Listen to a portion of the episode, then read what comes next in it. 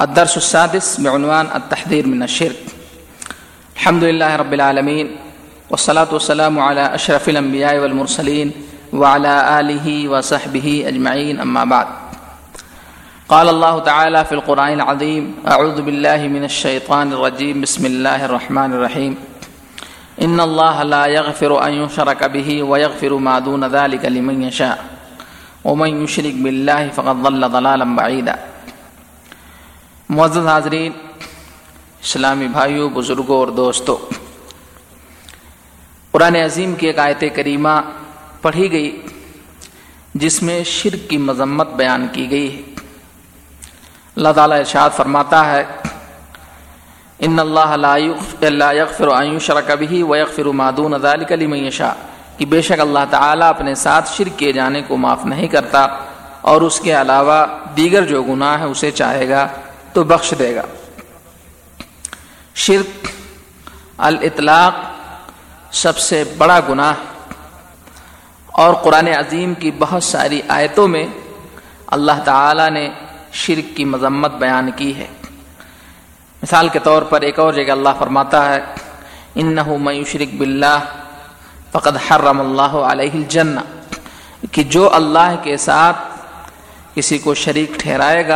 تو اللہ تعالی اس کے اوپر جنت کو حرام قرار دے دے گا۔ وما النار، اور اس کا ٹھکانہ دوزک ہے، اور ظالموں کا کوئی حمایتی اور کوئی مددگار نہیں۔ ہے اس قسم کی اور بہت ساری آیتیں قرآن عظیم کے اندر موجود ہیں۔ ہم آپ کو یہ بتا دیں کہ شرک کی دو قسمیں ایک شرک اکبر ہے، اور دوسرا شرک اصغر ہے۔ شرک اکبر یہ اگر کوئی شخص اس کا مرتکب ہوتا ہے، تو وہ دائر اسلام سے نکل جاتا ہے۔ اور اس کے لیے دوزخ واجب ہو جاتی ہے اور جنت اس کے اوپر حرام قرار دی جاتی ہے۔ اگر وہ شخص توبہ نہیں کرتا اور اسی حالت میں مر جاتا ہے۔ شرک اکبر کی بہت سارے قسمیں ہیں۔ مثال کے طور پر شرک دعا۔ یعنی دعا میں اگر کوئی شخص اللہ کے علاوہ کسی اور کو شریک کرتا ہے، تو وہ شرک اکبر کا مرتکب قرار پاتا ہے۔ جیسا کہ اللہ تعالیٰ نے اس کا ذکر قرآن کریم کے اندر کیا ہے۔ فیدا رقب فل کی دا اللہ مخلصین اللہ الدین فلما نجا البر ادا مشرقون کہ جب وہ کشتیوں میں سوار ہوتے تھے، تو اللہ کو پکارتے تھے، اس کے لیے دین کو خالص کرتے ہوئے۔ لیکن جب انہیں خشکی کی طرف نجات دے کے پہنچا دیتا تھا تو وہ شرک کرنے لگتے تھے۔ اس آیت کریمہ میں یہ بتایا گیا ہے کہ کفار اور مشرقین یہ اللہ تعالی کو پکارتے تھے جب کسی مصیبت کے اندر پھنس جاتے تھے، لیکن جب مصیبت سے انہیں نجات ملتی تو اللہ کے علاوہ وہ غیروں کو پکارا کرتے تھے۔ اس کی وجہ سے انہیں مشرق قرار دیا گیا۔ اسی طریقے سے شرک اکبر کی قسموں میں سے شرک نیت اس کی دلیل اللہ تعالی کی یہ آیت کریمہ ہے۔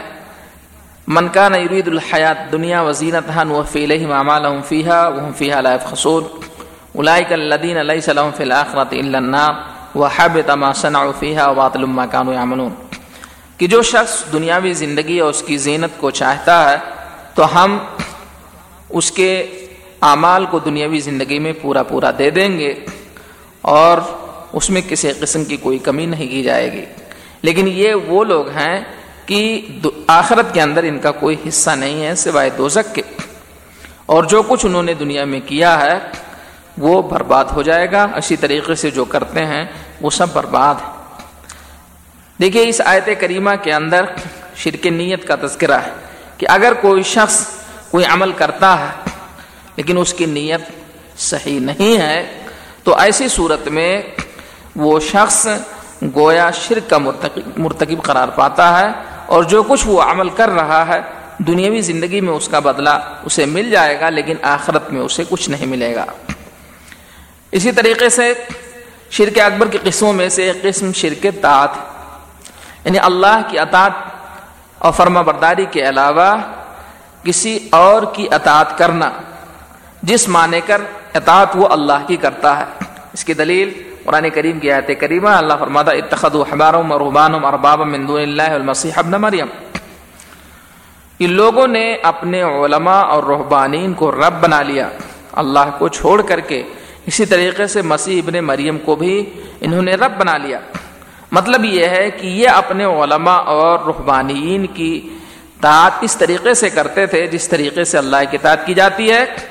وہ جس کو حلال کرتے تھے، اسے وہ حلال سمجھتے تھے اور جسے وہ حرام قرار دیتے تھے، لوگ اسے حرام سمجھتے تھے۔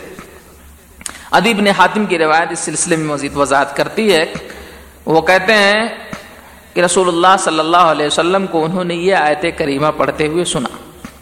اس کے بعد آپ نے فرمایا، اما ان لم یکون یا کہ یہ لوگ اپنے علماء اور رحبانین کی عبادت نہیں کرتے تھے لیکن استحلوا۔ لیکن جب وہ ان کے لیے کوئی چیز حلال قرار دیتے، تو اسے حلال سمجھتے اور جب حرام قرار دیتے، تو وہ اسے حرام سمجھتے۔ ترمیزی کی یہ روایت ہے۔ اور شرک اکبر کی قسموں میں سے ایک شرک شرک محبت بھی ہے۔ اس کی دلیل اللہ تعالیٰ فرماتا ہوں میرے نا سے میں اللہ اندادا یحبونہم کحب اللہ کہ لوگوں میں سے کچھ لوگ ایسے ہیں جو اللہ کا ہمسر بناتے ہیں اور وہ ان سے اللہ جیسی محبت کرتے ہیں۔ تو یہ رہا شرک اکبر کا ذکر۔